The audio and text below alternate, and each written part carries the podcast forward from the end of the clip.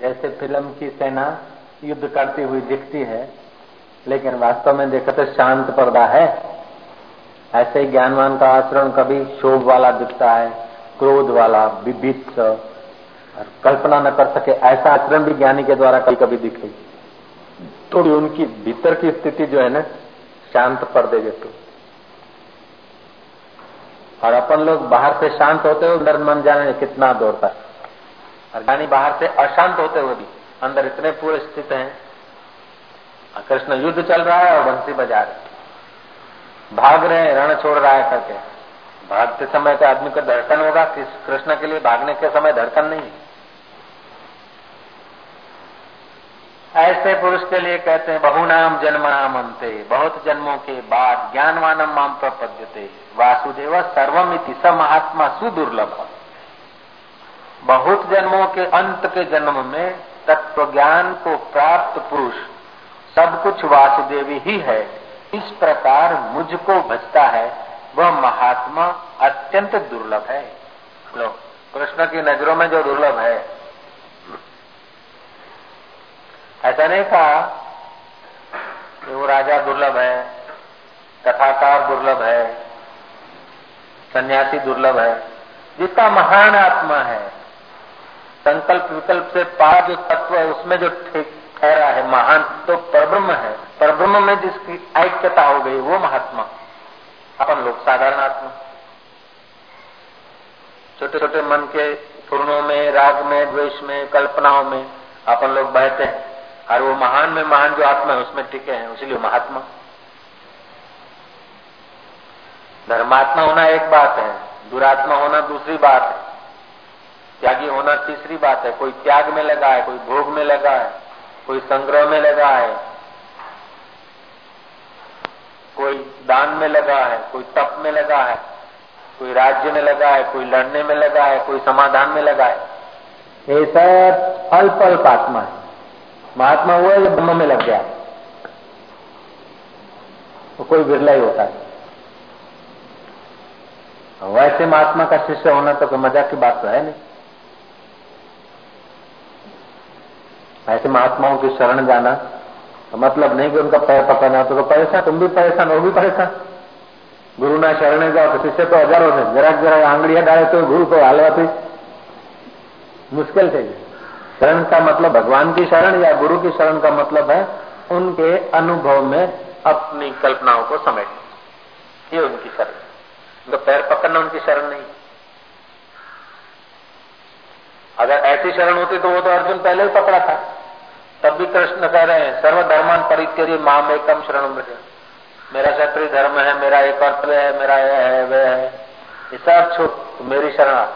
अर्थात मेरे अनुभव में अपने अनुभव को मिला दे। जैसे मैं अकर्ता, भोक्ता, असंग हूँ ऐसे तू असंग अपने को जान ले, बस।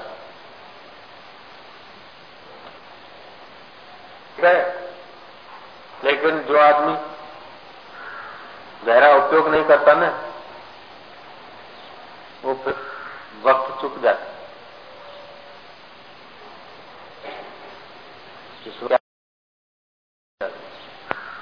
उससे एक सिपाही राउंड पे निकल, पेट्रोलिंग कर रहा आवाज़ आई, बचाओ बचाओ, दौड़ा, देखा कुआ में कोई आदमी दर्द पड़ गया। रस्सा बसा, फेंका, उसको खींचा। खींचा, वो चांदनी रात थी, नजीक आया, देखा तो ये एसपी साहब खुद पुलिस का आदमी एसपी साहब को खींच रहा है। अब एसपी साहब दारू पी के पड़े हैं अंदर। अब आए हैं, अब क्या करूँ? सलाम तो मारना चाहिए तो सलाम पुलिस के मारते ना। तो एक हाथ से इधर करते और दूसरा यूँ करते। अब दोनों स्वामी में तो दोनों हाथ अपने अपनी जगह पे गए तो हाथ में जरा सके। एसपी जहाँ से वहीं पहुँच गए थे। वो शरण था उसके। एसपी एसपी साहब खुद सलाम मारना उसकी शरण होना था शरण નાખ્યો કુવામાં હું તારી શરણ જંતુ પર કુવામાં देख शरणागति शब्द को समझने के लिए कितना समझना पड़ता है ऐसे ही बोलते ज्ञानी मेरे को बचता है उसका मतलब ये नहीं कि ज्ञानी को कृष्ण कृष्ण कृष्ण करेगा या राम राम राम करेगा, वो भजन है। नहीं, ज्ञानी मेरे को भजता, उसका मतलब है, भगवान का जो, भगवान जिसको मैं मानते हैं, उसी आत्मा को ज्ञानी मैं मानकर जीता है। ये भजना होगा। ऐसा नहीं कि कृष्ण बोलते हैं, वो ज्ञानी सतत मेरा भजन करता है। उसका मतलब वो ज्ञानी के मन में कृष्ण कृष्ण चलता होगा। ऐसा नहीं। राम राम राम राम करता होगा ज्ञानी। अजपा जाप चलता होगा। बोले तो महात्मा इनकी तो सदा तार जुड़ी होती है। अब समझाने के लिए कह दो, लेकिन उनकी तार तो इधर उधर जोड़ने की नहीं होती है। पंखा देखा, फ्रिज देखा, रेडियो देखा, लेकिन सब में सारभूत इलेक्ट्रिक काम कर रही है। ऐसा समझ गए? सारा दिन थोड़े बोलेगा कि power house power house power house power house ऐसा तो नहीं बोले? ऐसे ही सब दिखने पर भी सबके अंदर सारभूत जो चिद है वो मेरा जो ये चिद वपु है, वही वहाँ काम कर रहा है। ऐसी उनकी जो समझ है, बस। यही उनका भजन है। और लोग ऐसा समझते कि ज्ञानी, संत, भगवान का ऐसा जप करते होंगे, भजन करते होंगे। उस भ्रमणा को मिटाने के लिए कबीर बोलते हैं, बड़ा होया हरि बिसरिया, सिर से लिए बला। मुख से जपू न कर जपू, उर से जप राम। राम सदा हमको जपे, हम पावे विश्राम। ऐसे ज्ञानियों का तो श्री कृष्ण प्यार करते हैं। ऐसे ज्ञानियों का तो प्रश्न भजते हैं वशिष्ठ जी भजते हैं। और सत्संग में जिसकी रुचि नहीं उसे सेवा नहीं होगी। सेवा के नाम पे अहंकार पोषण होगा। झंडे तो लेंगे सेवा है समाज की सेवा है राष्ट्र की सेवा है देश की सेवा है। लेकिन अपने अहंकार को पोषने के लिए जो भी करना पड़ेगा वो करेंगे। लड़ाई करवाएँगे, करेंगे, जड़े कराएँगे, आग लगाएँगे, लगवाएँगे, जो भी करना पड़े सब करें।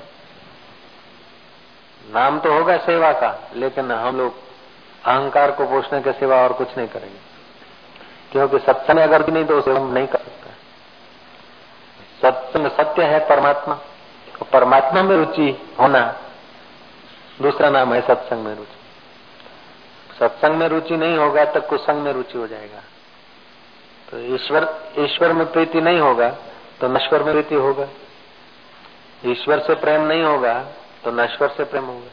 और नश्वर का प्रेम जो है ना, हमको फिर नाश के तरफ़ ले जाता है। बार बार जन्मे और बार बार नाश हूँ बार बार जन्मे और बार बार नाश हूँ। ईश्वर में प्रेम होता है तो ईश्वर शाश्वत है। तो फिर मरने के बाद ईश्वर, हमारा आत्मा परमात्मा के साथ एक हो जाता है। इधर जैसा आदमी को जहाँ रुचि होती है, वहाँ पहुँच जाता है, दारूडिया दारू की जगह पे पहुँच जाता है चाय का बंधानिया होटल पे पहुँच जाता है, चरस का बंधानी, चरसों, सुल्फा वालों के पास पहुँच जाता है। तो जहाँ जिसकी रुचि होती है, वहाँ सब पहुँच जाते हैं। ऐसे जीवन भर जिस प्रकार की हमारी रुचि प्रगाढ़ हो जाती है, मरने के बाद हमारा उसी एटमॉस्फेयर में, उसी वातावरण में जन्म होता है। इसलिए हमारा जीवन का समय कोई अवांछनीय प्रवृत्ति, अवांछनीय रुचि में अवांछनीय आकर्षणों में, अवांछनीय सुखों में हमारा जीवन न जाए और हमारा जीवन, हमारी वृत्ति जो शास्त्र है, संत है, वेद है, उपनिषद है, गीता है, वो जहाँ का संकेत करते हैं। उधर की अगर हमारी डिमांड बनती रहे, उधर का विवेक जगता रहे तो हम कितने भी गिरे हुए हों, कितने भी दूषित हों, कितने भी अकिंचन हो फिर भी हमारी अगर रुचि ठीक है तो उसके अनुरूप एटमॉस्फेयर हमको मिलता है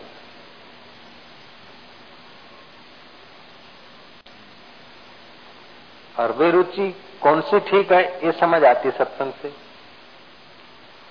बिन सत्संग विवेक न हो गई। सत्संग के बिना विवेक नहीं होता कि क्या उचित है, क्या अनुचित है, क्या शाश्वत है, क्या नश्वर है, क्या वांछनीय है, क्या त्याज्य है।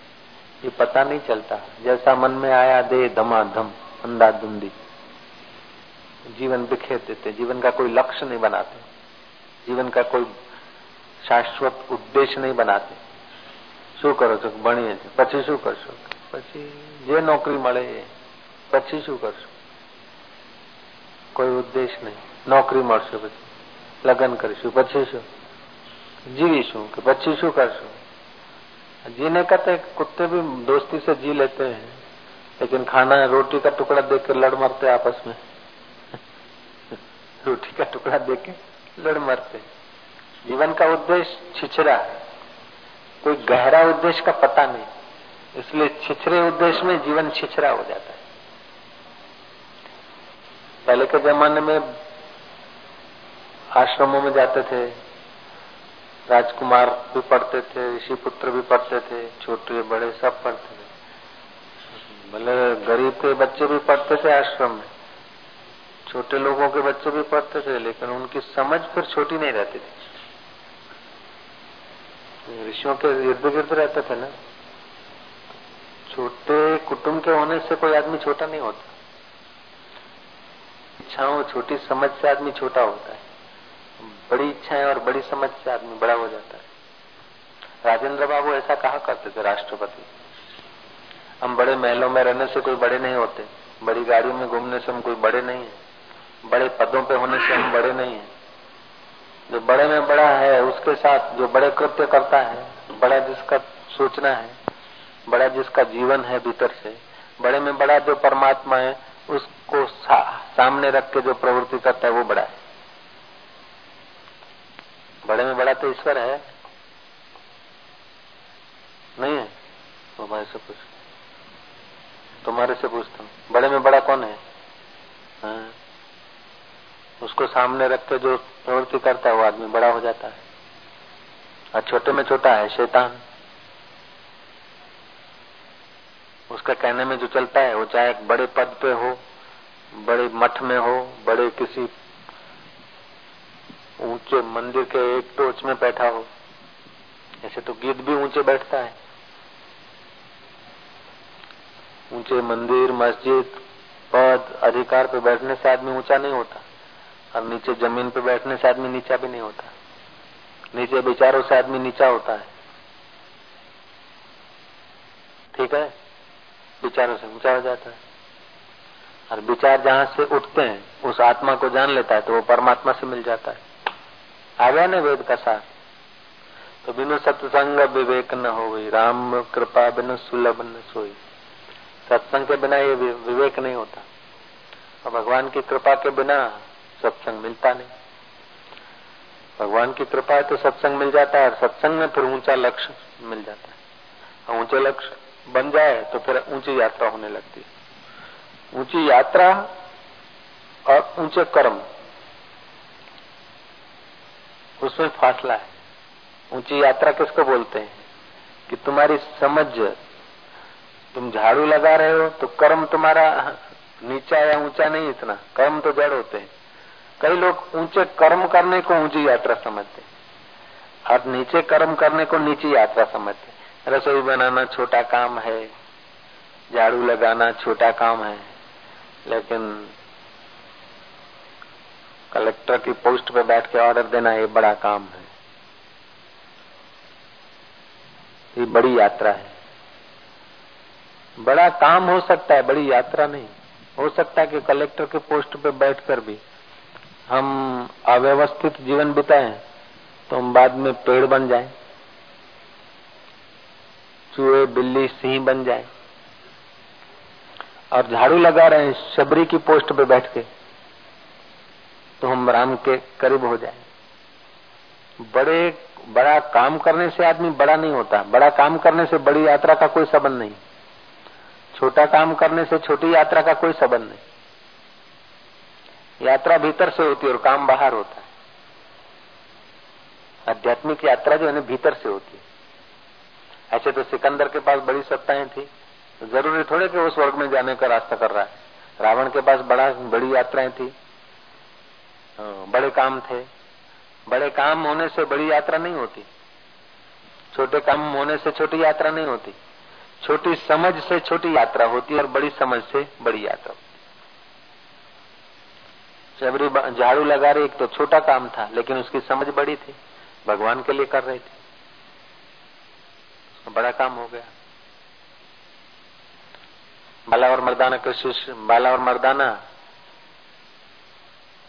गुरु नानक की सेवा में थे। क्या सेवा? का आसन बिछा देना, भिक्षा ले आना, रबाब बजाना। तो तबलची लोग तबलची का काम, गवैया का काम। गुरु जी को अच्छा लगता है ना, बजाना, गाना, कीर्तन में। वही काम करते थे। काम तो छोटा था, लेकिन जहाँ नाना याद आती है, वहाँ बाला और मर्दाना को हम भूल नहीं सकते। अब मीरा का काम तो छोटा था।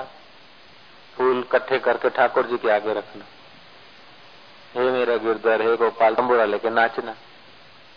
ये तो कई गवैया लोग, कई माइया, नटिया घूमती है। मीरा से भी बढ़िया गा सके, मीरा से भी बढ़िया बढ़िया नाच सके, ऐसी नटिया घूमती लेकिन उनकी यात्रा बड़ी नहीं, क्योंकि मीरा का भाव बढ़िया था। मीरा को हम जानते मीरा की सासू का नाम क्या था, वो तुमको भी पता नहीं, हमको भी पता नहीं। किसी को पता है तुम पेड़ा खिलाऊ। चलो। दस गुरु का पहले अधिकार नहीं रहा होगा। लेकिन गुरु ने ऊँची यात्रा करा दी तो आज शबरी अमर हो गई। शबरी के जमाने में भी तो कोई राजा रहा होगा। उसका नाम पता है तो बताओ। क्यों? पता क्यों नहीं है? वो काम तो बड़ा कर रहे थे, राजा थे।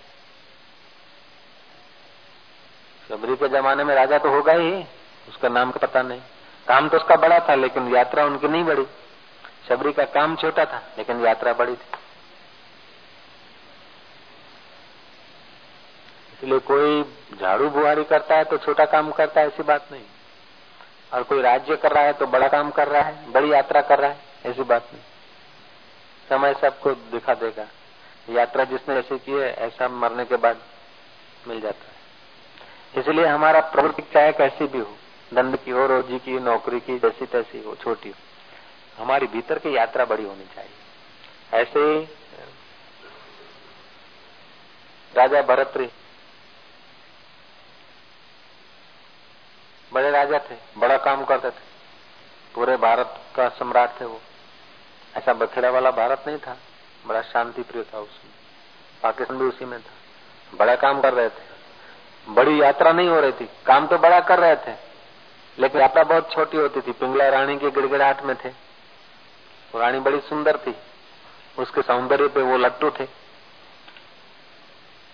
यात्रा तो बड़ी कर रहे थे, लेकिन रात्रि को पता चल जाता था कि काम बड़ा कर रहे थे, राजगद्दी संभाल रहे थे। यात्रा बहुत छोटी कर रहे थे, नीचे के केंद्रों की।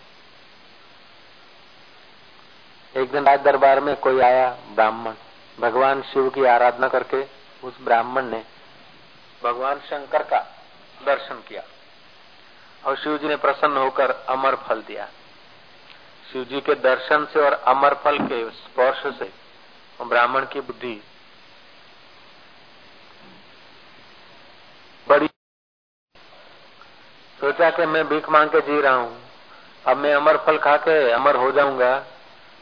तो भी क्या है? वर मरो कन्या मरो अमारू बरखू भरो मंगलम भगवान हम એવું જ કરીને કરીને નખી જિંદગી કૂટવાના છે अब मैं बूढ़ा अभी अमर फल खा के दस हजार साल दो साल पांच साल ज्यादा भी जी लिया तो इससे क्या फायदा हो नहीं जी ना हक लिया ये अमर फल जो बड़े काम करता हो उसको देना चाहिए राजा से बढ़कर तो उस जमाने में कोई दिखता भी नहीं था और ये राजा चार वेद का ज्ञाता था एक थाली में अपना सारा सुदा पवित्र वस्त्र ब्राह्मण के घर में जो था, वो ढक कर राज दरबार में गया और राजा साहब को कहा कि महाराज, ये मुझ गरीब ब्राह्मण की छोटी सी भेंट है, लेकिन बेजोड़ है, रुपयों से नहीं मिलती महाराज, सत्ता से नहीं मिलती है तो मैंने शिव जी को रिझाया है और भोलानाथ की प्रसाद, ये अमर फल आप लीजिए। भरत जी बड़े खुश हुए। ब्राह्मण का अभिवादन किया। फिर भरतरी के मन में आया कि अमर फल खा के मैं अमर हो जाऊँ, लेकिन मेरी ये सुंदरी मर जाए तो मैं वांझिया फिर कैसे जीऊँगा? तेरे बिना भी क्या जीना? आज गाते ना लोग पिक्चर में, तेरे बिना भी क्या जीना? ऐसा भरतरी को आया। था तो बड़ा राजा, लेकिन यात्रा बड़ी नीची थी। ठीक है, नहीं नीची? मैं मर मैं अमर फल खाऊं, लंबा समय जीऊं, और ये रानी साहबा, पिंगला रानी, इतनी सूर्य, चाँद को भी लज्जित कर दे, चंद्रमा के सौंदर्य को भी शर्मा दे, ऐसी सुंदरी, और ये मर जाएगी, और मैं बैठा रहूँगा तो इसकी याद याद में मेरे लिए तो एक घंटा भी एक वर्ष हो जाएगा। जोरू कोई खिलाओ। यात्रा बड़ी है, काम बड़ा है, लेकिन यात्रा छोटी है। ऐसे लाखों लोग मिलेंगे आजकल। काम बहुत बड़े, यात्रा छोटी।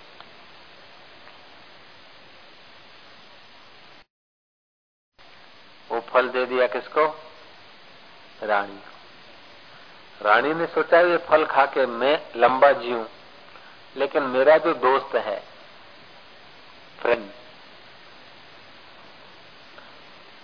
वो अगर चल बसा तो मेरे को तो मुसीबत हो जाएगी। रानी साहबा का पद था, राजमाता थी। पद तो बड़ा था, लेकिन यात्रा छोटी थी। घोड़ों का जो शेष था, चैंपियन जो, बस्तल का चैंपियन, उसके साथ उसका लगाव था। उससे इतना बड़ा सम्राट होते हुए उसका मन उससे नहीं लगा, नौकर से मन लगा। इश्क अंधा होता है। और उस नौकर के हाथ में वो अमर फल आया, उसने सोचा, मैं मर जाऊँ, मैं अमर फल खा के लंबा समय जीऊं। लेकिन मेरे, मेरी जो प्रिया है, वो वैसा थी कोई। रानी को तो पटा के खुश रख के धन ले लेता था, लेकिन उसका प्रीति उसमें थी। तो अब रानी के निकट का व्यक्ति राज दरबार में राजा साहब का विश्वास पात्र ऐसा व्यक्ति व्यवहार तो इसका बड़ा है, लेकिन यात्रा छोटी है। क्यों? कि वैश्या के साथ संबंध रानी रानी जैसी रानी मिली है, फिर भी मन वैश्या में बंधा है। तो ज़रूरी नहीं कि आदमी बड़ी पोस्ट पे है तो यात्रा बड़ी करता है, कोई ज़रूरी नहीं। और छोटी पोस्ट पर है तो छोटी यात्रा करता है या बड़ी करता है, वो भीतर की बात भीतर वाला जानता उसने वो फल क्या करा? वैशा को दे दिया। वैश्या ने अमर फल का गुण सुनकर बिचारा के मैं वैसे ही लोगों का जीवन नाश करती हूँ। लोगों को धर्म से, भक्ति से, ध्यान से, प्रभु सेवा से तत्व ज्ञान से गिरा देती हूँ नीचे। ऐसे ही मैं पाप कमा रही हूँ, बराबर? श्री राम।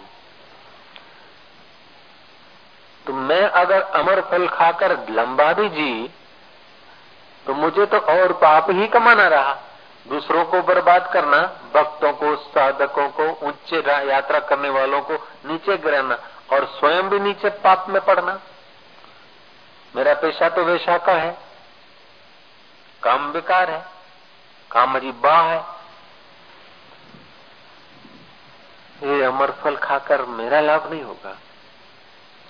अब एक काम तो छोटा कर रही हो, यात्रा ऊँची आ गई। इज़ इट करेक्ट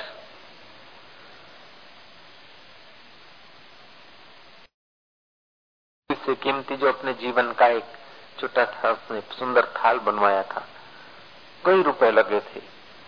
उस थाल में उस अमर फल को सजा कर रख दिया। सात परतें, जरी का कपड़ा, बखमल का कपड़ा, रेशमी अलग अलग नक्शी काम से सजे धजे उच्च टुआल सजाकर और सुंदर वस्त्र अलंकार आभूषण पैर के बड़े घराने की। महिला होकर राज दरबार में पहुँच गई और भरतरी राजा के आगे रख दिया कि, राजा धीराज अन्नदाता माई बाप, आपके लिए मैं एक ऐसी भेंट लाई हूँ।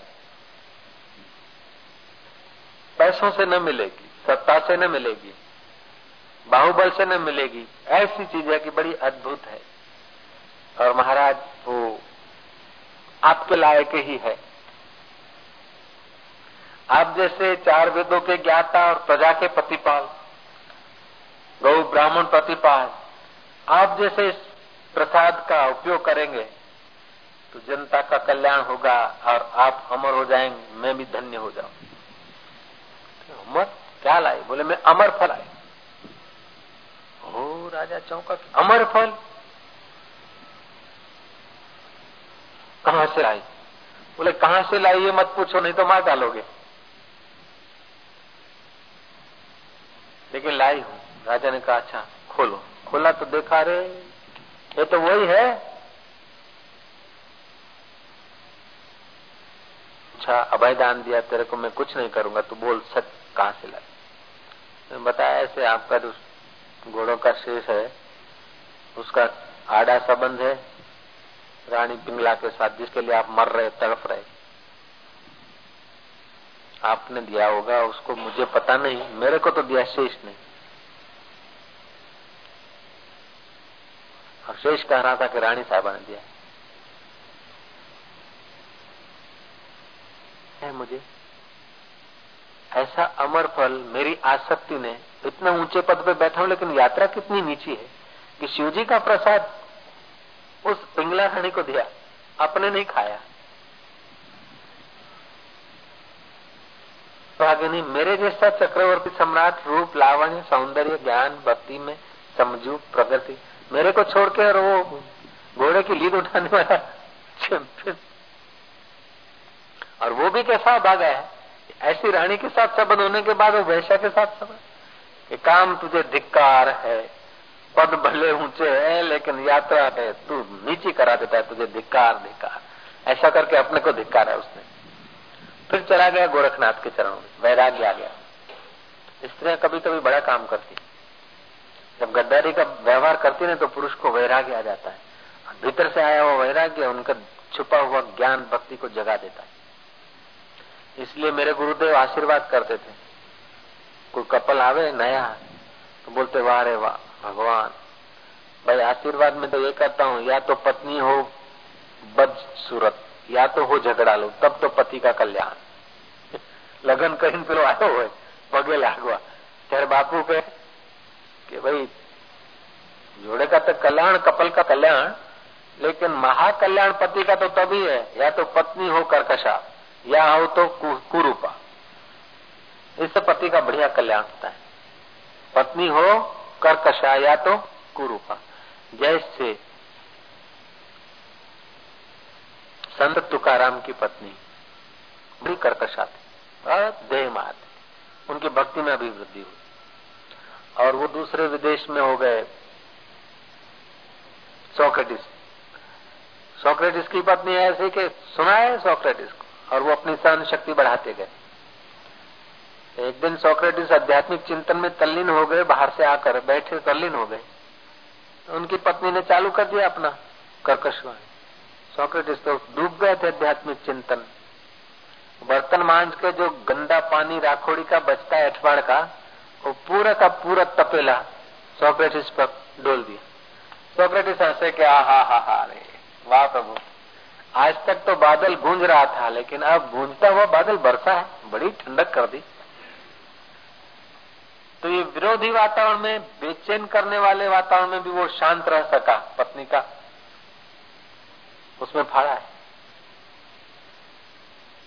हालाँकि वो उनके कल्याण के लिए तो नहीं कर रहे थे, लेकिन कर्कशा थी ना तो उनकी प्रगति मज़बूत हो गई। इस पति में मोह हो जाएगा तो सेक्स विकार बढ़ेगा। पत्नी में मोह हो जाएगा तो सेक्स विकार बढ़ेगा। उनके साथ बाह्य व्यवहार करो, सदाचार से प्रेम का व्यवहार करो, लेकिन मोह का नहीं। प्रेम एक दूसरे का पोषक होता है, और मोह एक दूसरे को शोषता है। मोह शरीर संबंध लाता है और प्रेम आत्म संबंध जगाता है। का गुरु के प्रति प्रेम होता है, गुरु का शिष्य के प्रति प्रेम होता है तो आत्म संबंध जगता है। ऐसे ही भाई का बहन के प्रति होता है, बहन का भाई के प्रति प्रेम होता है तो आध्यात्मिक उन्नति होती है। सन्यासी को इतना सुलभ नहीं है साक्षात्कार करना, साधु को। जितना गृहस्थ जीवन में जीकर एक दूसरों के साथ प्रेम का व्यवहार करने वाले व्यक्ति मिले तो एक दूसरे के पोषक बन जाते पति पत्नी के, पति पत्नी का पोषक हो जाता है और पत्नी पति की पोषक हो सकती जैसे इन आँखों पर दूसरा चश्मा हम चढ़ाते हैं तो इन आँखों की देखने की दूरी की क्षमता चश्मा चढ़ाने से और बढ़ जाती है। दो की चार आँखें करते ना? इन आँखों की क्षमता थोड़ी है, तब चश्मा की आँखें चढ़ाते हैं। ऐसे ही पत्नी जो है, चश्मा की आँखें है। एक दूसरे के पोषक हो सकते लेकिन कांच नंबर उल्टे हुए इधर चाहिए अमुक नंबर और वो पैरा दूसरा। तो वही कांच आँख में पड़े तो दुखदाई है। एक कांच जब फ्रेम में फिट है, मर्यादित है, संयम में है तो आँखों को मत दुरुपयोग और यही काज टूटकर आँख में पड़े तो आँखों की सत्यानाश करेंगे। ऐसे ही पत्नी, पति के शरीर को नोचने पड़े या पति, पत्नी के शरीर से सुख लेना चाहे तो काच टूटकर आँख में पड़ता है या आँख फूटकर काच में पड़ती जय जय। ओम ओम ओम।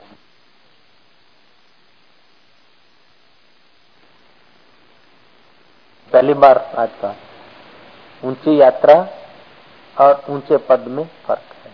रावण का पद ऊँचा था, यात्रा नीची थी। विश्वामित्र का पद नीचा था, भिक्षा मांग के खाते झोपड़ी में रहते थे। लेकिन यात्रा ऊँची थी, भगवान राम और लक्ष्मण ने पैर चंपी किया। सीजर सिकंदर, हिटलर, पद ऊँचे थे, लेकिन यात्रा बहुत नीची थी। अभी वृक्ष होकर सह रहे होंगे, पशु होकर कष्ट उठा रहे होंगे। एकलव्य पद बहुत नीचा था, यात्रा बहुत ऊँची थी। या तो मुक्त हो गए होंगे अथवा तो ब्रह्मलोक में ब्रह्मा जी के साथ ब्रह्मानंद लेते होंगे। इतनी यात्रा ऊँची थी। एकलव्य बिल का लड़का बेचारा, अकिंचन, पद तो छोटा था, नहीं के बराबर, यात्रा ऊँची थी। तो कई लोग आते संतों को परिचय देते बाहर के पद का। बाहर के पद का परिचय देते संत उस पद की वैल्यू तो गिनते नहीं। उनकी यात्रा जैसी होती है, ऐसा व्यवहार करते बड़ी बड़ी सत्ताएँ, बड़ा बड़ा धन। है तो राक्षसों के पास भी था। कौन ले गया? काको ले गयो एक तणखलू आई थी बांधी जब तक सूरज चाँद रहेगा, अजीत सिंह तेरा नाम रहेगा, जब तक सूरज चाँद रहेगा, जयपाल सिंह तेरा नाम रहेगा। अभी तो मैं बोलता हूँ, आप लोग तो जानते भी नहीं, जब अजीत सिंह कौन, जयपाल सिंह कौन कौन से मच्छर का नाम है। ऐसे अमुक कल्पित में बोला, ऐसे राजाओं का बोला होंगे। शबरी के लिए ऐसा कोई नहीं बोला होगा। लेकिन शबरी अभी मौजूद है और राजे गायब हो गए। शबरी के जमाने में कौन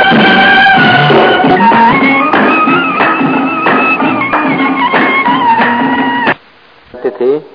वहाँ का राजा कौन होगा? पता है आपको? हमको भी पता नहीं। तो ये सब होता है ना, भाई है, वो आतशबाजी के अनार जैसा होता है। और आध्यात्मिक जो है ईश्वर। ईश्वर को पाना कठिन नहीं है। और संसार को पाना और रखना संभव नहीं। ईश्वर को छोड़ना संभव नहीं है और संसार को पकड़ना संभव नहीं है। लो, सीधी बात। क्यों? कि ईश्वर एक ऐसी चीज़ है कि उसको आप छोड़ नहीं सकते। और संसार एक ऐसी चीज़ है जिसको आप पकड़ नहीं सकते। संसार कोई चीज़? रोज संसार को छोड़ते हो और ईश्वर में गहरे जाते हो, तब दूसरे दिन संसार के व्यवहार के काबिल बनते हो। प्रतिदिन संसार को पूरा छोड़ना पड़ता है। जरा जरा तो दिन में कई बार छोड़ते ऑफ़िस को भी छोड़ते बाथरूम में जाते बाथरूम को छोड़ के रसोड़े में जाते रसोड़े को छोड़ के बाज़ार में जाते हो, बाज़ार में छोड़ के कार में जाते हो, कार को छोड़ के पत्नी के पास जाते हो, पत्नी को छोड़ के किधर जाते हो, उधर को छोड़ के। न जाने दिन में कितनी बार छोड़ते हो। लेकिन अपने आप को कभी छोड़ा? अपने आत्मा को छोड़ो एक सेकंड के लिए। नहीं छोड़ सकते आप। शरीर छोड़ देंगे, लेकिन अपने आप को आप नहीं छोड़ सकते। वही तो आत्मा है, वही तो ईश्वर है। और रात को सब कुछ छोड़ते हो, तभी नींद आती। लोग बोलते संसार की चीज़ों के बिना हम कैसे जिएँगे? इनके साथ संबंध जोड़े बिना कैसे जिएँगे? अरे, संबंध तोड़े बिना नहीं जी सकते। संबंध जोड़े बिना तो जीते हैं। संबंध तोड़ते हो तभी जीने के काबिल बनते हो। संसार से पूरा संबंध टूटता है रात को, तब नींद आती रात को याद करो, मैं एमपी हूँ, मैं साना डेयरी का चेयरमैन हूँ। इतना लाख दूध आया, ऐसा करना है, नींद नहीं आएगी। बोलो प्रयोग फेंको फुटो जेम कुत्ता तो। नहीं रहा संबंध विच्छेद से ही शांति नहीं संसार को आप रख नहीं सकते और ईश्वर को आप छोड़ नहीं सकते। और मज़े की बात है कि आज तक ईश्वर मिला नहीं। क्यों नहीं मिला? कि केवल प्यास नहीं है और वो कीमिया की तरकीब नहीं। नहीं तो ईश्वर को आप छोड़ नहीं सकते। ऐसी कोई घड़ी नहीं कि आप ईश्वर को छोड़ के दिखा दो। आप कोशिश करो तो भी ईश्वर को नहीं छोड़ सकते। और ईश्वर खुद कोशिश करे, ईश्वर का बाप कोशिश करे तो भी आपको अलग नहीं कर सकता। चैलेंज कर देते हैं ज्ञानी ईश्वर को તમારા ડોહામાં તાકાત હોય ને તો અમારાથી जुदा થઈ દેખાડો एक बार ज्ञान हो जाए तब जैसे तरंग है ना तरंग सागर को डांटती है कि सागर तुझ में ताकत हो तो मेरे को अपने से पृथक करके दिखा तरंग पानी ही तो है ऐसे ही जिसको मैं मैं मैं मैं मानते हैं अंतकरण में जो मैं बोल तो ये गड़बड़ आ गई सब मैं बाप जी मैं। मैं बच्चा था। बच्चापन गड़बड़ है मैं। मैं जवान। जवानी गड़बड़ है आई गई लेकिन मैं है। मैं बूढ़ा हम्म, मैं मर गया। तो ये बचपन जुआनी शरीर मर गया मैं रहा। मर जाऊँ तो सुखी रहूँ तो मर जाने के बाद भी तू है। तो जन्मने के पहले भी तू था। वो जो मैं है उसको आप छोड़ नहीं सकते। और यह को कभी पकड़ नहीं सकते सदा। ये रोज बदलता है। श्वासोश्वास में कितने ही कण बदलते रहते हैं। यह है संसार। तो संसार आप रख नहीं सकते और ईश्वर को आप छोड़ नहीं सकते। मज़े की बात है कि बात का पता नहीं है। इस बात को पाने की तड़प नहीं है, प्यास नहीं है। और ऐसे कोई एकदम सचोट अनुभूति वाले महापुरुषों के वचन रखने की जगह नहीं है अंदर में। ऐसा कुछ कचरा रख दिया है कि वचन ठहरते नहीं। थोड़ी देर ठहरते हैं तो उनको पोषण नहीं मिलता। बाप जी बहु साथ पाए तो पहुंचेली मूर्ति साक्षात करी। फिर दूसरा भर देते हैं, उसी की जगह खाली हो जाती नहीं तो ईश्वर पाना कोई कठिन चीज़ है ये तो बच्चों की कहानी जैसा।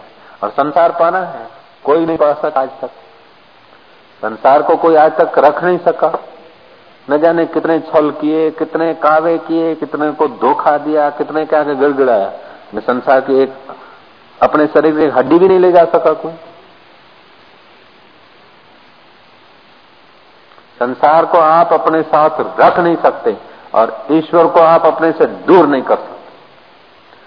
दुर्भाग्य की बात है कि जिसको दूर नहीं कर सकते, उससे हम कई जन्मों से दूर बैठे और जिसको रख ही सकते हैं, उसको कई जन्मों से गधा मजूरी कर रहे हैं रखने की।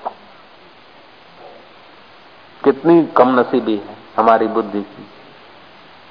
जिसको हम रख नहीं सकते करोड़ों जन्म से उसी को रखने के लिए जन्म ले रहे हैं। उसी को रखने के लिए जन्म ले रहे हैं। मृत्यु का झटका आता, छूट जाता, फिर दूसरे जन्म में फिर बनाते। फिर नहीं रख सकते। करोड़ों जन्म से ये करते आए। अभी तक सामने खुलते कह रहे, ये रखने की चीज़ ही नहीं।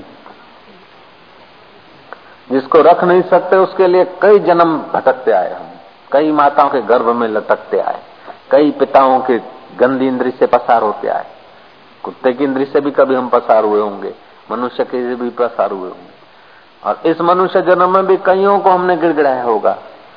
क्यों? संसार रखने के लिए। ये पढ़ते क्यों है? भगवान को पाने के लिए पढ़ रहे हैं? स्कूल, कॉलेज, ये सब। संसार की चीज़ों को थामने के लिए सब पढ़ रहे हैं। मिनिस्टर, राजा, महाराजा, प्राइम मिनिस्टर प्रेसिडेंट ये सब इसको थामने के लिए बन रहे देखे कौन सा बेटा ले जाता है एक दिन का आज तक तो कोई ले नहीं गया। तो ये थामी थमती नहीं है और ईश्वर को छोड़ो तो छूटता नहीं। सत्य जुगात सत्य है भी सच होते भी सच। आदि से वो सत्य स्वरूप था युगों से सत्य था अभी भी सत्य है बाद में भी सत्य रहेगा। लेकिन सत्य का पता नहीं मिथ्या को मैं मानती इतनी जरा सी गलती से न जाने कितने दुख झेलने पड़े ईश्वर प्राप्ति सहज है। ईश्वर पाना कठिन नहीं है। संसार को पाना असंभव है और ईश्वर को छोड़ना असंभव है। ऐसा कोई हो, ईश्वर को छोड़ के दिखावे बाप जी हमने तो ईश्वर को छोड़ दिया, हम तो जानते नहीं ईश्वर को। तुम ईश्वर को नहीं जानते हो, कोई कौन से बल से कहते हो? ईश्वर को नहीं जानता हूँ, ईश्वर को हमने छोड़ दिया। ईश्वर को छोड़ दिया तो तू कौन है? ईश्वर को छोड़ दिया वो किससे बोल रहा है तू मैं ईश्वर को नहीं जानता हूं मैंने ईश्वर को छोड़ दिया है वो बोलता तो है ना और बोलता है तो ईश्वर की सत्ता से बोलता है कि किसी और कोई मशीन की सत्ता से बोलता है હું તો ઈશ્વરને નથી જાણતો ઈશ્વરને મેં છોડી દીધા संसार ने पकड़ा है तो संसार को पकड़ा ये जो बोल रहे हैं वो किसकी सत्ता से बोल रहे हो संसार की सत्ता से बोल रहे संसार तो शरीर और ये चीज़ें हैं। ईश्वर की सत्ता न हो तो बोले, इसको तो जलाओ। ये भी हम बोल रहे हैं ईश्वर की सत्ता से। तो पूरे अज्ञानी नहीं है हम लोग, और पूरे ज्ञानी नहीं। पूरे अज्ञानी होते तो पता भी नहीं चलता कि हम अज्ञानी हैं। पत्थर को पता नहीं चलता मैं अज्ञानी हूँ। दीवाल को पता नहीं मैं अज्ञानी हूँ। तो पूरे हम अज्ञानी भी नहीं है। शरीर को पता नहीं चलता हम अज्ञानी हूँ। ये शरीर और हमारे बीच का जो अंतकरण है, वो कभी अपने को अज्ञानी मानता है, कभी अपने को ज्ञानी मानता है। तो उसकी कभी ज्ञानी पने की मान्यता, कभी अज्ञानी पने की मान्यता, उसकी मान्यता कभी साधक पने की है, कभी पतन हो जाता है। कभी समझता मैं पापी हूँ, कभी समझता मैं पुण्यशाली हूँ। तो उसकी दोनों की समझ हम देखने वाले, एक के बीमारी आई, उसको भी हम देख रहे तंदुरुस्ती आई, उसको भी हम देख रहे सफलता मिली और हृदय में खुशी छा गई तो सफलता और खुशी दोनों को हम देख रहे हैं। असफलता आई और दुख की चोट लगी तो असफलता और दुख को हम देख रहे तो वो हम देखने वाला जो है ना, वो हम कौन है? ममईवांशो जीवलो के जीव भूत सनातन। वो तो सनातन स्वरूप में हूँ। उसको तुम छोड़ नहीं सकते। शरीर का मर्डर कर दो, कीमा बना दो, जरा जिजा जिजा अलग कर दो। फिर भी तुम ईश्वर को नहीं छोड़ सकते। पता नहीं कि ईश्वर क्या है और संसार क्या है। बस पता नहीं इसलिए ईश्वर मौजूद है। उसकी मौजूदगी का अनुभव नहीं होता, आनंद नहीं आता। और संसार ला मौजूद है, फिर भी उसका आसक्ति नहीं छूटती। तिजोरी में पैसे पड़े हैं। पैसे बैंक में है, लेकिन मन में चिंतन है कि मेरे दो लाख हैं, मेरे दो करोड़ हैं।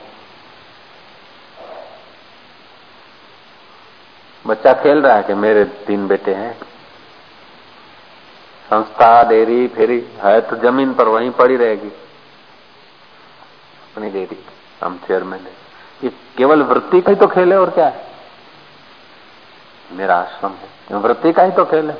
और इस वृत्ति को छोड़ोगे तब नींद आएगी। मेरा आश्रम मेरा आश्रम चालू रहा तो। आश्रम में रहने के लायक भी नहीं होंगे तस्क्यू से बावन के फिट करो त्या यदि संसार को गहरा रखा ना अपने में, वृत्ति को तो रात को नींद नहीं आएगी कुछ दिनों के बाद आदमी पागल हो जाएगा। तो संबंध तोड़ते हो, तभी कल्पना तुम्हारी टिकती है थोड़े दिन। संसार से संबंध तोड़ते हो और ईश्वर में अनजाने में डूबते हो, तभी तो तुम्हारी संसार से कल्पना टिकती है कि डेयरी हमारी, मकान हमारा, आश्रम हमारा, ये हमारा। ये कल्पना है? कल्पना के कहा है डेयरी बिना कल्पना के चेयरमैन कहा है? ये चेयरमैन पना भी तो कल्पना है और क्या है? प्रेसिडेंट पना भी तो कल्पना है और क्या है? और ये कल्पना भी होती है चेतन के आधार। कल्पना बदलती जाती है, लेकिन वो कल्पनाओं को बदलने वाला नहीं बदल उसको आप छोड़ नहीं सकते। गहरे से गहरा नास्तिक, गहरे से गहरा पापी भी ईश्वर का त्याग नहीं कर सकता। कितना करुणामय है। मज़े की बात है, उसको देने की ऐसी टल है, ईश्वर को देने की ऐसी एक अद्भुत कला है कि वो देता है ना तो जीव समझता कि मेरा ही है। देने वाला दिखता नहीं और समझता मेरा वो भूल गया कि पानी की बूंद पिता के शरीर से पसार हुआ था। माता का एमसी पिया ऊंधा लटका था। मेरे बस का तो कुछ नहीं। है लेकिन वो देने वाला ऐसे ढंग से देता कि वो देने वाला दिखता नहीं और वस्तुओं को मेरा समझ ले। उसी वस्तुओं को मैं समझ लेते हैं, ये वस्तु को मैं समझ बैठे। मेरा समझे तो भी ठीक है, ये मेरा शरीर। नहीं, मैं शरीर।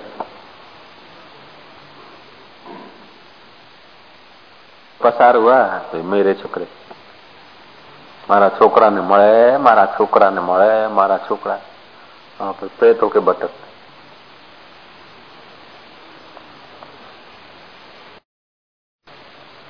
और जिसकी सत्ता से भटक रहे उसको जान ले तो सारा विश्व मेरा छोकरा है सारा विश्व में मैं व्यापक हूँ हो जाए बेड़ा पार मुक्त हो जाए लेकिन वासना जो है ना भटकाती रहती है और कभी कभी ऐसे युद्ध हुए नरसंहार रक्त की ऐसी प्रवाह चले कि उसमें वृक्ष भी बह जाते थे ऐसी लड़ाइयां हुई योग वशिष्ठ माता उस समय हाहाकार मच गया क्या देश નું શું થશે फिर ને સર हुआ होता रहता है એમાં કઈ બહુ અંજાઈ જેવું નથી कभी कुछ हुआ कभी कुछ हुआ बदला बदला और अज्ञानी तो कई बार जन्मते हैं कई बार मरते मरते हैं उनका कोई अंत नहीं जैसे पतंगिया कितने ही लाइट के नीचे आते मर जाते हैं कि હવે શું થશે એમની दुनिया के वही पाछा उभा થઈ वही भी जाए चाले ऐसे ही जब तक उस तत्व का ईश्वरत्व का बोध नहीं है तब तक न जाने कितने ही शरीर धारण करते हैं अज्ञानी लोग कोई अंत नहीं और दुख झेलते झेलते दुख झेलने की आदत पड़ गई है बाहर बहिर्मुख होते होते बहिर्मुख होने की आदत पड़ गई देखते मिलेगा कुछ नहीं सार कुछ नहीं अपने से बड़ी बड़ी पोस्ट वाले શું કાદો કાઢીને ગયા શું લઈને ગયા પાછળથી હજાર ઢોલ પીટે લોકો પણ એમને શું બાપરાને તો रिबन रिबन मुआ ऐसा देखते भी हैं लेकिन ऐसी भीड़ में चल रहे हैं ऐसे ही लोगों की भीड़ में चल रहे हैं कि समझते आखिर उसी के लिए समय है जिसके लिए जन्म मिला उसके लिए फुर्सत नहीं जो कभी छूट नहीं सकता उसके लिए फुर्सत नहीं और जो कभी रह नहीं सकता उसके लिए न जाने करोड़ों जन्म दाव पे लगा दिए एक दो जन्म थोड़े लगाए करोड़ों जन्म दाव पे लगाए हम लोगों ने उसी को संभालने के लिए जो नहीं रहेगा રામતીર્થ બોલતે હતા એવો કોઈ માયનો લાલ દુનિયામાં પેદા નથી થયો અને થશે પણ નહીં કે જેને સર્વસ્વ છોડવાની ફરજ ના પડી હોય जिसको सब कुछ छोड़ने की फ़र्ज़ न पड़ी हो, ऐसा कोई दुनिया में माई का लाल पैदा हुआ नहीं है और होगा भी नहीं। तो चाहे अवतार हो, कृष्ण हो, राम हो, बुद्ध हो, नानक हो, जीसस हो, हिटलर हो, सिकंदर हो, कोई हो, इंद्र हो, कोई हो, ब्रह्मा जी को ब्रह्मलोक छोड़ के माना पड़ता है। तो सृष्टि को पैदा करता संकल्प मात्र से। समय पाके महाप्रलय में वो भी सफ़ा लेकिन जिस सत्ता से पैदा करने का संकल्प होता है, वो सत्ता उसकी मौज और वो सत्ता अपनी भी है। ब्रह्मा जी अपनी दुनिया बनाता तो हम अपनी दुनिया बनाते डिम डिम ब्रह्मा जी अपना सपना बनाता है तो हम अपना रोज बनाते हैं। तो ब्रह्मा जी की चेतना और हमारी चेतना एक है। अब ब्रह्मा जी जानते इसलिए उनको शोक नहीं होता, और इसलिए उनके संकल्प में सामर्थ्य है। और हम लोग नहीं जानते, इसलिए हमको शोक होता है, और हमारे क्षीण संकल्प है। हम बहिर्मुख हैं, इसलिए हमारे संकल्प में दम नहीं है। और वे सदा अंतर्मुख रहते हैं, इसलिए उनके संकल्प में दम होता है।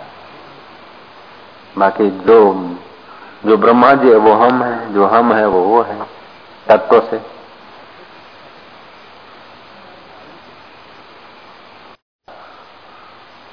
उस लड़के को क्या दें अब?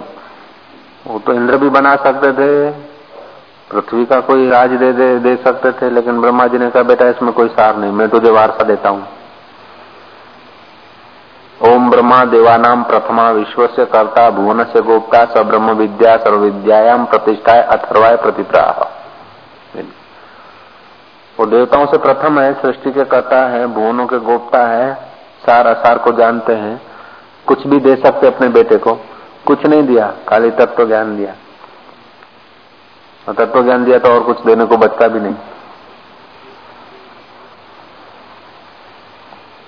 नहीं, संतों को तो एकांत में बैठे बैठे आश्चर्य होता है कि संसार कितना पागल खाना है। और कुत्ते ने अडी चबाई चबाई चबाई चबाई। थोड़ा रस आया, चबाई चबाई। जू चबाता गया, जू चबाता गया, क्यों? रस जैसा भी लगा और कमज़ोर भी होता गया। और फिर भी छोड़ता नहीं। थोड़ी देर छोड़ता है, थक कर सो जाता है। फिर वही चबाता है। वहाँ गाँव में देखता हूँ कुत्तों को कभी कभी वो चबाते हैं। तो मैं बोलता हूँ, मैं सोचता हूँ कि ये तो बेचारे एक दो दिन की गलती करते, दुनिया तो न जाने करोड़ों जन्मों से ये करे। संसार को बस, जो जो संसार को रखते त्यों त्यों रस जैसा लगता है, लेकिन अपना बल, बुद्धि, आयुष्य नाश हो जाता फिर भी वो अभी छोड़ते नहीं। फिर फिर से चबाते फिर फिर से वही काम, वही वही करते करते मर जाते लेकिन पता नहीं चलता कि अभी है। जो सुख मिलता है, अपना सुख मिलता है। वस्तु में, मकान में, दुकान में, रुपयों में, डेयरी में पद में, उनमें, उनको पता थोड़े हम हम बोलते कि ये हमारा। जब आप संबंध संसार का तोड़ते हैं और अपने में होते हैं तो फ्रेश आते फ्रेशनेस होते तो तुम्हारा फ्रेशनेस का मज़ा है। वो पद का मज़ा नहीं। मकान का, रुपयों का मज़ा नहीं, तुम्हारी फ्रेशनेस का मज़ा है। और फ्रेशनेस अंतकरण को मिलती है। अंतकरण को दो चार घंटे संबंध विच्छेद हो जाता है, इतना फ्रेश हो जाता है तो स्वयं कितना फ्रेश है वो परमात्मा? और वो परमात्मा ऐसा नहीं कि ऊपर बैठा है, ये तो छोटी बुद्धि के लोगों को थोड़ा बहुत बहलाने के लिए, मोड़ने के लिए भगवान क्षीर सागर में लेते हैं, भगवान यहाँ है, भगवान यहाँ है। वो भगवान है कि नहीं, उसको देखने के लिए मैं तो चाहिए। भगवान सहजानंद थे, भगवान ये थे, भगवान झूलेलाल है। लेकिन झूलेलाल है कि नहीं, उसको देखने के लिए तो ये भगवान चाहिए पहले। पहले ये मैं भगवान, फिर वो भगवान है कि नहीं, वो भी ये सिद्ध करेगा। हाँ वो वहाँ भी है, जो वहाँ है वही यहाँ है। वहाँ की आकृति अलग है, यहाँ की आकृति अलग है। तो वहाँ के भगवान को पकड़ना असंभव है। अब झूलेलाल को पकड़ना हो तो मुश्किल है। लेकिन मैं अपने को छोड़ना चाहूँ तो मुश्किल है। मैं अपने ईश्वरत्व को छोड़ू तो असंभव है। और बाहर के ईश्वर को पकड़ना चाहूँ तो अपना आपा कभी छोड़ नहीं सकते और बाहर का आपा कभी टिक नहीं सकता। एकदम एकाग्रता होगी तो मन वही चेतना का तदाकार रूप लेके आएगा क्या हा जय झूलेलाल बाबा। झूलेलाल अंतर्धान हो गया। क्योंकि वृत्ति डावाडोल हो गई झूलेलाल अंतर। कृष्ण अंतर्धान, राम अंतर्धान। कितना सरल है, कितना आसान है। लेकिन मज़े की बात है कि हम ऐसे लोगों के बीच बैठते हैं कि जिन्होंने असत्य को मूल्य दे रखा है और सत्य की खोज नहीं। सत्संग या आत्मज्ञान कोई तुमको धन, दौलत, पद, प्रतिष्ठा छुड़ाता नहीं है। ये तो तुम्हारे आगे एकदम पाले हुए कुत्ते की ना ही पूछ हिलाएँगे, तुमको फुर्सत नहीं मिलेगी, निगाह डालेंगे तत्व ज्ञान तुमको ऐसा महान बनाना चाहता है। इधर का राज्य क्या? चौदह लोगों में फिर तुम्हारा बल काम देता है। ऐसा तुम्हारे पास बल है। ये तो कुछ नहीं है। इधर का पूरे भारत का राज या अमेरिका का राज मिला, मौत आई और सूक्ष्म जगत में भटके। अब उसकी भटकान हटा के उसको महान बनाना है तो ब्रह्म ब्रह्मवेता की कृपा चाहिए।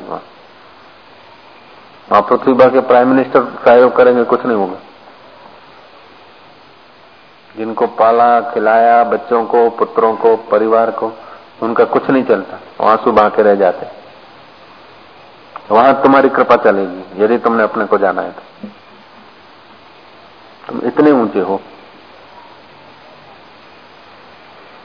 बाप बेटे को समझाता है, दुकानदारी सीख, ग्राहक से निपटना सीख। अरे, सच्चा बाप तो तब हुआ कि जब मौत से निपटने की कला सिखा दे। जन्म मरण से निपटने की कला सिखा दे। ग्राहक से निपट लिया तो क्या है? कपड़ा बेचता है मेरा लड़का। कपड़ा क्या बेचता है? अपनी ज़िंदगी बेच रहा है दिन दिन बीत रहा है। कोलगेट पे विकणे मुंहिंजो पुट पंहिंजो टाइम पे विकणे पंहिंजी उम्र पे विकणा।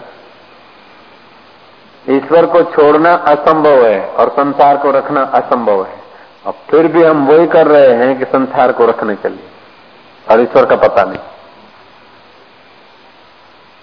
इससे बड़ी गलती क्या हो सकती? है इससे बड़ी माया क्या हो सकती? है इससे बड़ा धोखा क्या हो सकता है? इससे बड़ी नादानी क्या हो सकती? है मज़े की बात है कि ये हज़ारों लाखों नादान समझते कि हम ही समझदार आ तो बिचारो भाव हो काट वाला को देख के दूसरों को दया आती है। लीला लीलाशाह को देख के दूसरों को दया आती होगी। सुखदेव को देख कर दूसरों को दया आती होगी। जड़ भरत को देखकर दूसरे राजाओं को दया आती होगी क्या बिचारा छाया, बड़े पर्वत की हो तो किस काम की? ऐसे ही है माया, लंबी चौड़ी दिखे तो भी किस काम की? ये मोभा पद, प्रतिष्ठा वाह ये बड़े बड़े दिखे तो भी क्या छाया मात्र तो है? मरने वाले वाह वाह कर रहे हैं। जो तुम्हारी वाहवाही कर रहे हैं, वो मरने वाले हैं कि अमर है? जिसकी वाहवाही है वो अमर है कि मरेगा? स्वतः विवेक प्राप्त है। विवेक को बाज़ार से लेना थोड़े जाना पड़ता है। आज तक जिसको मेरा मेरा माना कितना रोज बदलता गया। और कई चले गए, ऐसा हम भी जाएँगे तो विवेक दिखता है सामने। जिसको संभाल रहे हो, उसको रोज छोड़ना पड़ता, सीधा विवेक है। विवेक भगवान ने सबको दे रखा है, लेकिन उपयोग नहीं करते। आज तक जो जो संभाला है वो सब छूट गया कि नहीं? और दिन में कितनी बार छोड़ के आए? अभी अमरापुर छोड़ के आए मेहसाणा छोड़ के आए। मित्र छोड़ के आए, सब छोड़ के आए, कार भी छोड़ के आए, बैठने की गादी भी छोड़ के आए। रात को तो ये शरीर भी छोड़ेंगे, तभी आराम आएगा। और रोज छोड़ते शरीर। याद है, मैं शिवलाल हूँ शिवलाल हूँ तो दूसरे दिन बागा मैं आसाराम हुआ शरीर को भी छोड़ के अपने में जाना पड़ता है। सब संबंध विच्छेद। दिन में तो न जाने कितनी बार विच्छेद करना ही पड़ता है। छोकरो तो हमारा प्राणों का तो जिगर जान छोकरा को भी तो छोड़ के चला जाना पड़ता है। छोकरा बाप को छोड़ देता कितनी देर टिकता छोकरा बाप का स्नेह? आलिंगन करो, दो मिनट में। ज़्यादा देर रखो लड़के को। प्यारे में प्यारा एक का एक छोकरा और ज़्यादा देर रखो। उग जाओगे। लड़का तुम्हारे को छोड़ के भागे पत्नी ओ बड़े मुश्किल से शादी हुआ, बड़ा कामी आदमी वो भी कामी नहीं है। फुल जवानी, लेकिन कितनी देर एक दूसरे को रखोगे? पीठ दे के सो जाना पड़ेगा। संसार का संबंध टिकता नहीं और आत्मा का संबंध छूटता नहीं। और मज़े की बात है कि आत्मा का संबंध आज तक किया नहीं और संसार का संबंध की अंधी दौड़ हमने छोड़ी नहीं। ये अंधी दौड़ है, अविद्या के। एक दो नहीं बड़े बड़े मंडलेश्वर ही। बड़े बड़े, एक हज़ार आठ। वो भी वही अंधी दौड़ के पीछे हम लोग पड़े। तुमको क्या सुना मैं अपने को ही बता रहा हूँ बाबा। एक भूला दूजा, भूला भूला सब संसार। विण भूला एक गोरखा जिसको गुरु का आधार। गुरु तत्व का आधार है। वो जरा जग जाता है बाकी तो हम लोग सब, ये तुम्हारे को तो निमित्त बोल सुना नहीं ये तुम्हारी चीज़ है तुमको सुना देते हैं। लेकिन तुम्हारी चीज़ क्या, तुम्हारी, हमारी क्या, ये असलियत है। तुम्हारे बहाने हमको भी सीखने को मिल जाता है। ईश्वर के सिवाय ईश्वर को कभी छोड़ नहीं सकते। और संसार को कभी आप रख नहीं सकते। और सुबह से रात तक क्या कोशिश कर रहे जिसको रखना असंभव है, कोई रख नहीं सका। राम भी नहीं रख सके, कृष्ण भी नहीं रख सके। बुद्ध और महावीर और सहजानंद स्वामी भी नहीं रख सके नीलाशा बापू भी नहीं रख सके। उसी को रखने की हम कोशिश में है। इंदिरा भी नहीं रख सके। उसी को रखने में अब दूसरे लोग कोशिश कर रहे हैं, एक दूसरे का टंक तक जिसको आप रख नहीं सकते, उसके लिए कोशिश है। और जो सदा आपके साथ है, उसको जानने के लिए फुर्सत नहीं।